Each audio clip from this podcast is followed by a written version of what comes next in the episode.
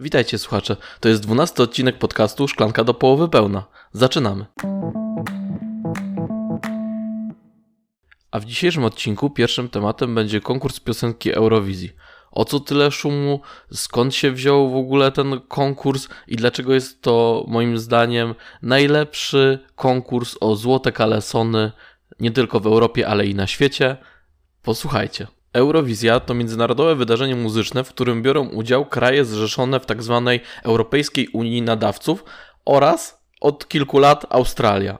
Pierwszy konkurs odbył się w 1956 roku i od tego czasu corocznie prezentowane są nowe piosenki reprezentujące poszczególne państwa. Podczas konkursu każde uczestniczące państwo wystawia jedną piosenkę, która jest prezentowana na żywo przed publicznością oraz transmitowana w telewizji i internecie.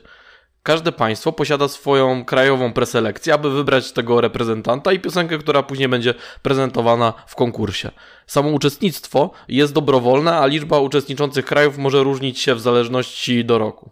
Eurowizja składa się z dwóch półfinałów i finału. W półfinałach biorą udział wszystkie państwa, z wyjątkiem tych, które mają zapewnione miejsce w finale, czyli to są państwa tzw. Tak Wielkiej Piątki, czyli założycieli Eurowizji oraz państwa gospodarza, czyli zwycięzcy e, zeszłorocznego finału. W półfinałach każde państwo prezentuje swoją piosenkę, widzowie głosują na te utwory i przydzielają im głos albo SMS-owo, albo przez aplikację w telefonie.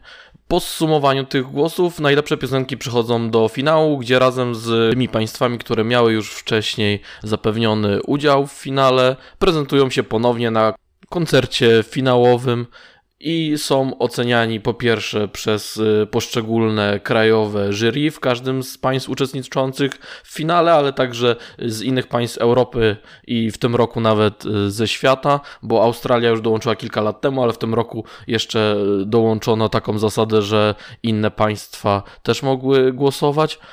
I ostatecznie po zsumowaniu głosów zarówno widzów, jak i tych y, krajowego jury jest wybierany zwycięzca i następnie dostaje on y, statuetkę y, oraz y, w przyszłym roku w państwie, y, które było reprezentowane przez zwycięzcę, odbywa się kolejny finał piosenki Eurowizji. To tyle pokrótce, jeśli chodzi o same zasady y, konkursu Eurowizji, ale nie chodzi o te zasady. Eurowizja jest niesamowita pod względem e, tego, jacy artyści tam przyjeżdżają. Oni są kolorowi, kreatywni, to jest show. To często nie chodzi o to, jak kto zaśpiewa, no bo przecież każdy ma inny gust muzyczny, każdy trochę inaczej słyszy muzykę. Te kraje, często takie kraje, nie wiem, jak na przykład e, Albania, Azerbejdżan, takie trochę bardziej egzotyczne, mimo że europejskie, e, wysyłają często piosenki takie regionalne, folkowe, ale przecież nam też się zdarzyło Mysłowianie, które było, no powiedzmy, że jakąś wariacją folkową wysłać na Eurowizję i tam często są właśnie, e, to jest e, ciekawe w tym konkursie, że można obejrzeć z całego naszego kontynentu jak ta muzyka wpływa na różne kraje i jak właśnie wygląda sytuacja muzyczna w różnych krajach, ale także Czasami zdarza się, że jest to podyktowane politycznie, no bo w zeszłym roku wygrała Kalusz Orkiestra, e, która śpiewała właśnie w kontekście e, wojny na Ukrainie, no i wygrała, a nie mogła e, Ukraina tego konkursu zorganizować i dlatego został on zorganizowany przez Wielką Brytanię w Liverpoolu, ponieważ ze względu na działania wojenne Ukraina nie była w stanie e, zapewnić bezpieczeństwa e, dla tego konkursu. Odnosząc się do naszego udziału i piosenki e, solo Blanki, e, czyli wiecie ten słynny tekst Baby It's Kinda Crazy, no to nie mieliśmy za dużych szans. Zresztą e, od lat raczej dołujemy e, w tym konkursie, który tak naprawdę jest konkursem taką zabawą o nic, a często w internecie się spotykam, że właśnie dzień po Eurowizji, czy, czy w trakcie właśnie tego tygodnia eurowizyjnego ludzie się podniecają, że o, bo może w tym roku nam się uda, albo się zastanawiają, dlaczego w Europie nikt nas nie lubi, no bo często, wiecie, jak jak głosują państwa, no to sąsiedzi głosują na siebie. Finlandia na Norwegię, Norwegia na Szwecję, Cypr na Grecję i tak dalej. No, jest to swego rodzaju mm, pokazanie, jak wygląda trochę geopolityka, jak wyglądają e, relacje międzyludzkie na starym kontynencie. No i jeżeli by brać tylko pod uwagę e, to, jak ludzie głosują na Eurowizji, no to trzeba by przyznać, niestety, smutno, że nikt w Europie nas za bardzo nie lubi, bo żaden z naszych sąsiadów, ani Niemcy, ani Czesi, e, ani nawet Ukraińcy, którym tak dużo teraz pomagamy, no za bardzo nas e, nie, nie wyrazili swojej sympatii wobec nas w punktach na Eurowizji. No ale czasami tak też bywa i nie ma co jakby przenosić tych e, animozji i tych e, relacji międzypaństwowych z Eurowizji e, i brać tego na poważnie, bo to jest tylko zabawa muzyczna. W tym miejscu warto by się też odnieść do tego, jak e, telewizja polska transmituje e, Eurowizję, bo wiele lat e, transmitowana była i omawiana Eurowizja rokrocznie przez Artura Orzecha. No i Artur Orzech jako dziennikarz muzyczny był mega irytujący, mega wkurzający, przynajmniej mnie. Często moja żona musiała mnie uciszać w mieszkaniu, bo po prostu nie mogłem zdzierżyć, jak on mówił, że jakaś piosenka jemu akurat się bardzo podobała, bo była była mega artystyczna, a potem zajmowała trzecie miejsce od końca, no i wiecie, i się okazywało, że y, taki to artyzm, że jednak ten artyzm nie wygrywał. No, także często pan Artur mówił, że ktoś fałszował, mimo że nie fałszował, albo na odwrót. No, był irytujący, ale był jakiś. Od paru lat nie ma pana Artura Orzecha. On prowadzi swój kanał na YouTubie i tam można posłuchać jego komentarza i sobie po prostu odpalić YouTuba i e, relacje na żywo i wtedy sobie jego posłuchać. Natomiast e, TVP postawiła na pana Marka Sierockiego. No i pan Marek Sierocki może ma wiedzę muzyczną, ale jest po prostu tak przeraźliwie nudny i ma taki monotonny radiowy głos, że tego się nie da słuchać.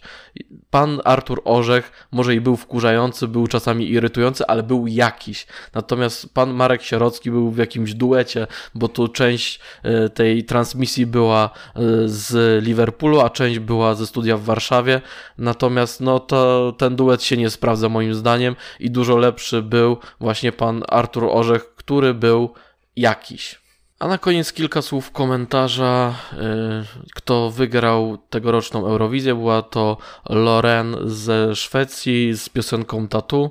No i to od razu było widać, zresztą bookmacherzy e, też się wypowiadali wcześniej, mm, że ona ma największe szanse na zwycięstwo. Zresztą Szwecja jako kraj jest e, taką, można by powiedzieć, mekką producentów muzycznych, jest e, taką, jest takim państwem, w którym najwięcej jest właśnie produkcji muzycznych i twórców, którzy produkują kolejne utwory na Eurowizję Eurowizję. Szwecja słynie właśnie z tego, że wielu jest tam e, producentów muzycznych i artystów, którzy właśnie występują często na e, scenie eurowizyjnej. Czy mi się taki wynik podoba? No nie za bardzo. Sprawdźcie, kto zajął drugie miejsce. Finlandia z piosenką Cha Cha Cha. Super pomysł, w połowie utwór metalowy, w połowie utwór popowy, kreatywny, inny. Y, trochę śmieszny, trochę y, takie zrobione show, nie tylko można było usłyszeć muzykę, ale też zobaczyć właśnie taki performance y, tego artysty Kari z Finlandii, także polecam, żeby sprawdzić. Zresztą Finlandia wygrała jakby w tej części, w której liczyło się głosowanie widzów, natomiast Szwecja wygrała po zsumowaniu głosów widzów i też jury krajowego. Także no, moim zdaniem powinna wygrać Finlandia, no ale wygrała Szwecja, także najprawdopodobniej y, finał w przyszłym roku odbędzie się w Sztokholmie albo w innym szwedzkim mieście. No i zobaczymy, kto wygra. A dlaczego ten koncert mi się tak podoba? No właśnie dlatego, że on jest kolorowy, jest przaśny, jest y, taki śmieszny w swojej istocie, no bo oddajemy jakieś punkty, głosujemy na piosenki, a często są właśnie takie y, występy, które, w których w ogóle praktycznie się nie śpiewa, a się na przykład tańczy albo pokazuje się jakieś efekty specjalne. Sprawdźcie sobie na przykład Mansa Zelmerowa, który wygrał też ze Szwecji, który właśnie moim zdaniem wygrał nie tyle samą co wygrał efektami specjalnymi. Albo Rusłana z Ukrainy, też y, niezwykłe show. Także wydaje mi się, że to jest piękno tego konkursu i im jest tego mniej, tym jestem smutniejszy, bo mam wrażenie, że z roku na rok y, ten konkurs staje się coraz bardziej poważny i coraz mniej jest takich y, wariackich występów, gdzie po prostu liczy się fan z tego, że się jest na tej wielkiej scenie, że się można pokazać europejskiej publiczności, a nie tylko, żeby pokazać, że to jest jakiś nie wiadomo jaki y, konkurs o po prostu nie wiadomo jakie laury, wiecie, żeby tylko mm, zaszczycić nas głosem, natomiast no, z roku na rok jest coraz mniej właśnie takich śmieszkowych występów, a coraz więcej takich na poważnie, co moim zdaniem e, zmierza w złą stronę, bo w ten sposób ten konkurs straci swój urok.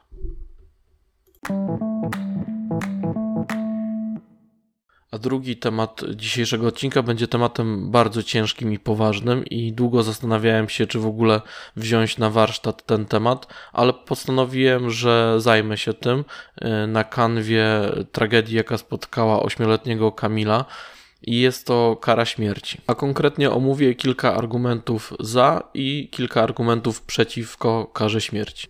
Zacznijmy od argumentów za karą śmierci. Po pierwsze, ludzie, którzy są za karą śmierci, uważają, że jest to sprawiedliwe zadośćuczynienie dla ofiar i ich rodzin. Uważają też, że są na świecie takie przestępstwa, które są na tyle okropne, ohydne, że jedyną właściwą karą jest dla tego sprawcy kara śmierci. Kolejnym argumentem zwolenników kary śmierci jest to, że może ona odstraszać potencjalnych przestępców przed popełnianiem cięższych przestępstw. Wydaje się, że strach przed utratą życia może powstrzymywać tych potencjalnych sprawców od popełnienia morderstw i innych poważnych przestępstw.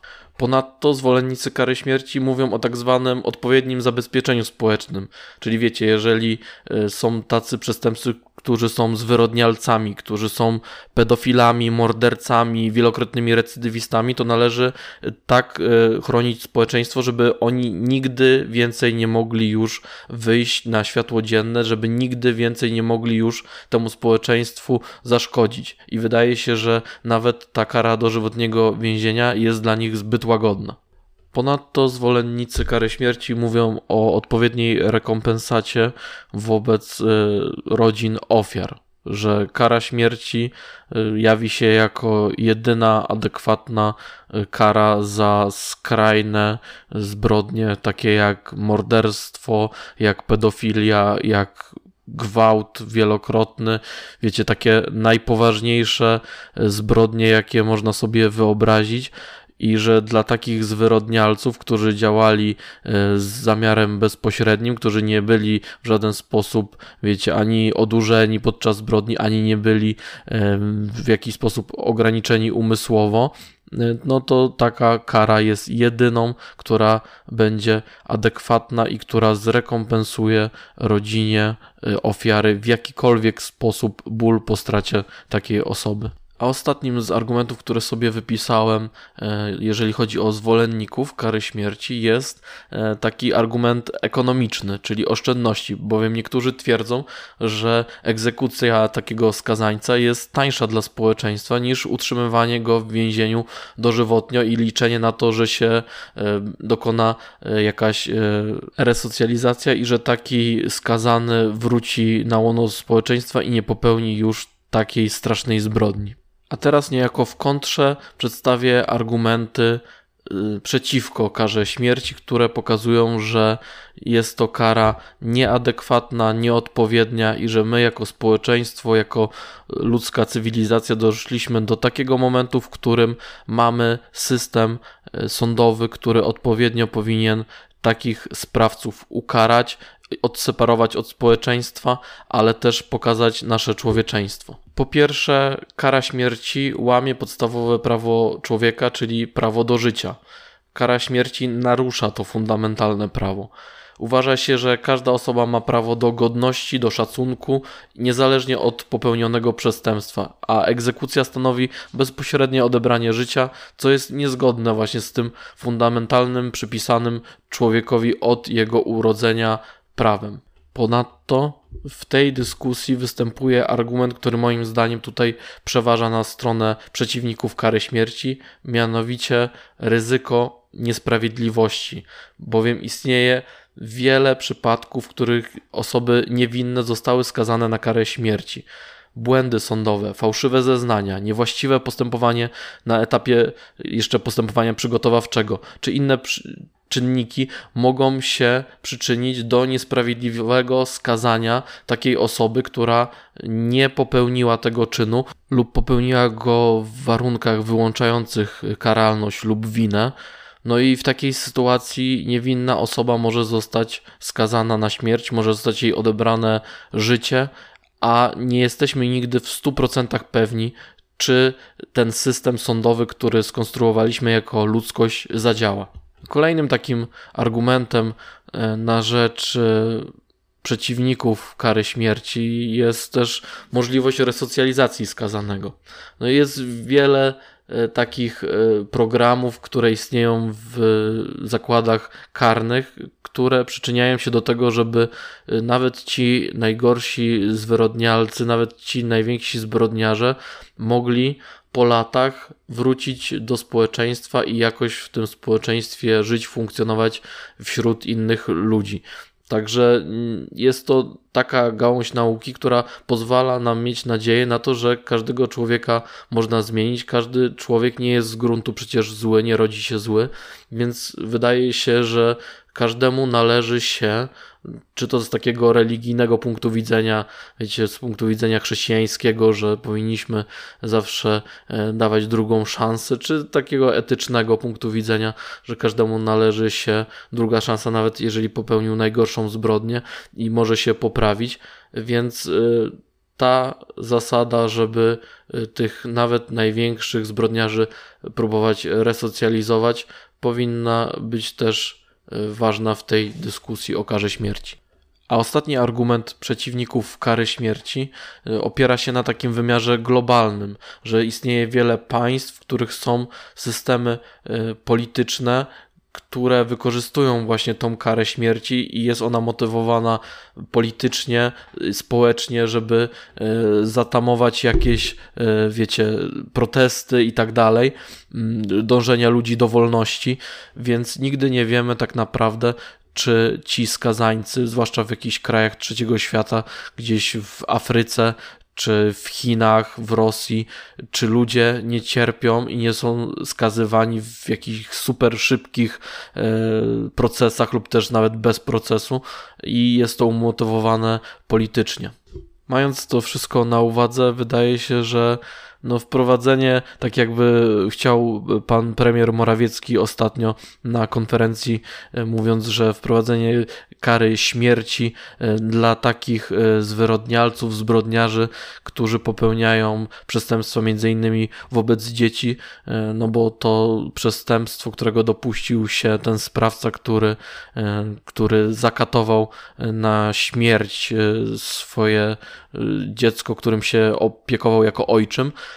no, zasługuje na największe potępienie, ale tak jak już mówiłem to wcześniej w tych argumentach przeciwko karze śmierci, każdemu należy się druga szansa i my, jako ludzie, jako system sądowy, zostawmy to po prostu wykwalifikowanym prawnikom, którzy znają akta sprawy, znają całą tą sprawę, y, jakby mogą ramowo spojrzeć od A do Z na tą sprawę, a nie tylko wycinek taki, wiecie, emocjonalny, który my widzimy y, z doniesień medialnych i taki sędzia jest w stanie racjonalnie podejść na ile można oczywiście takiej sprawie, gdzie zginęło niewinne dziecko, racjonalnie podejść do tego, jak skazać tego człowieka, który dopuścił się takiej zbrodni.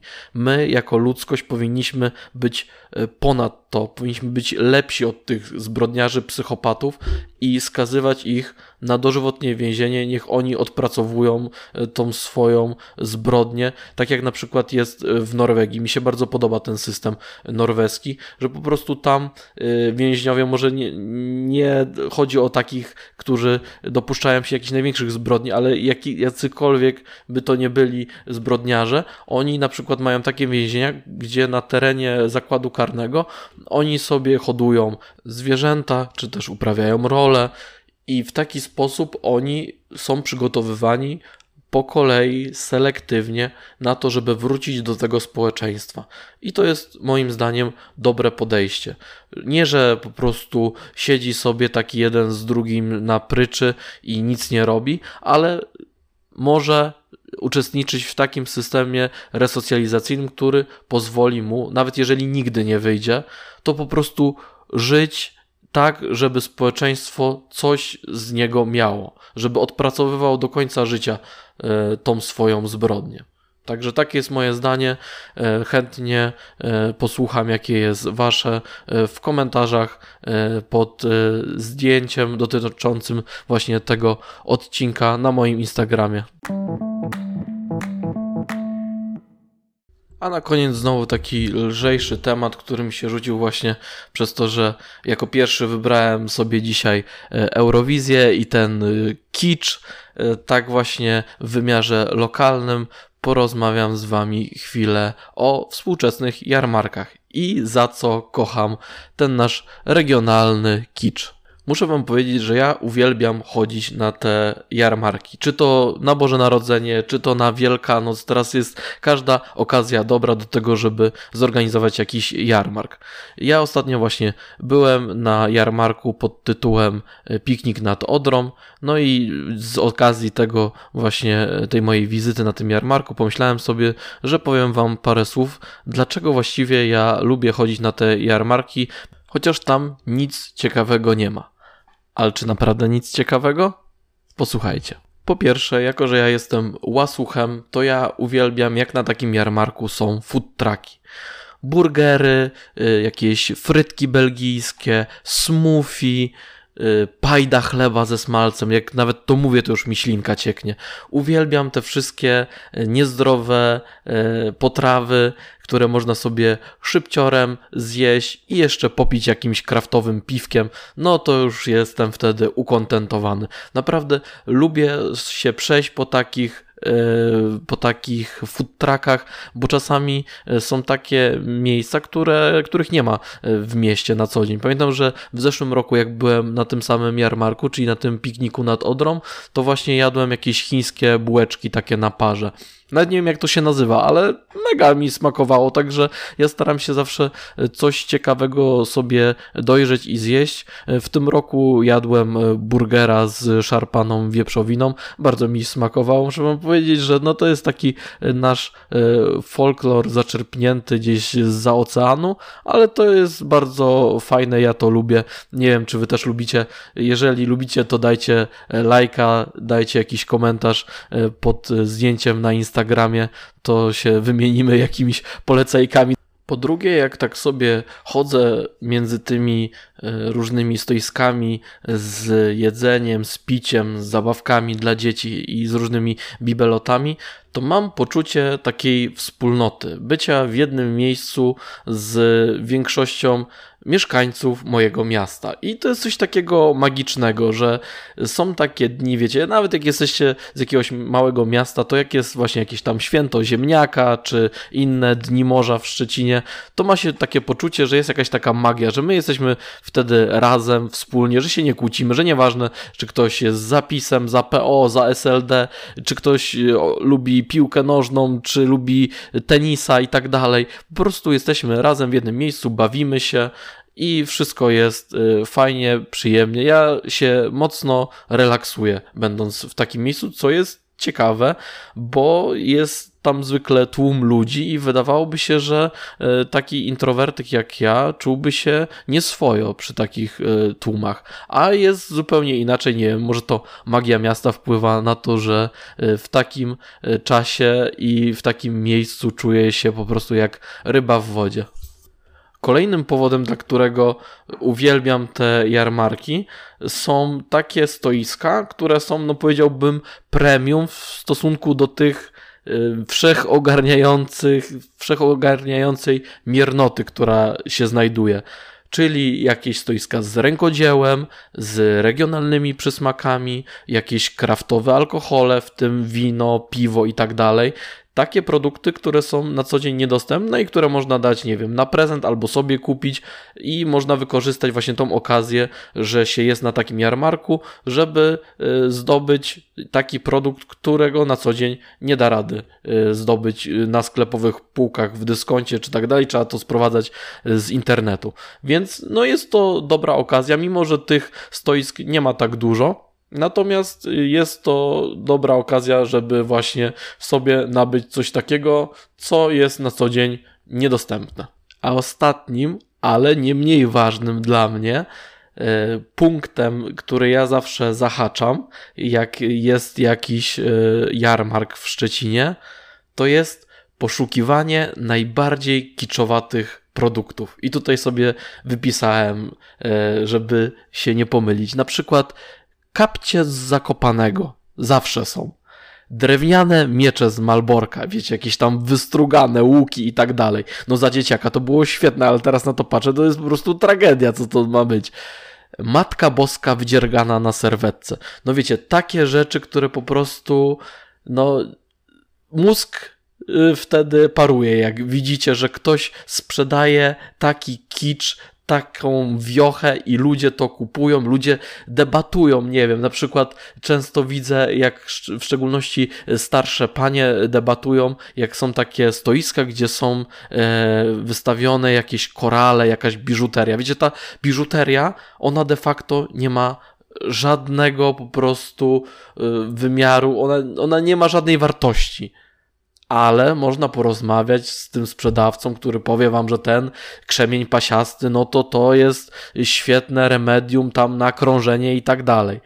No, są takie hity po prostu czasami. Jakieś e, dinozaury, które e, stoją na e, skale, a na tej skale jeszcze najlepiej, żeby była ciupaga. No po prostu niesamowite rzeczy i ja sobie nigdy nie potrafię odmówić, żeby poszukać jakiejś takiej najbardziej po prostu dziwnej rzeczy, którą dojrzałem na takim jarmarku.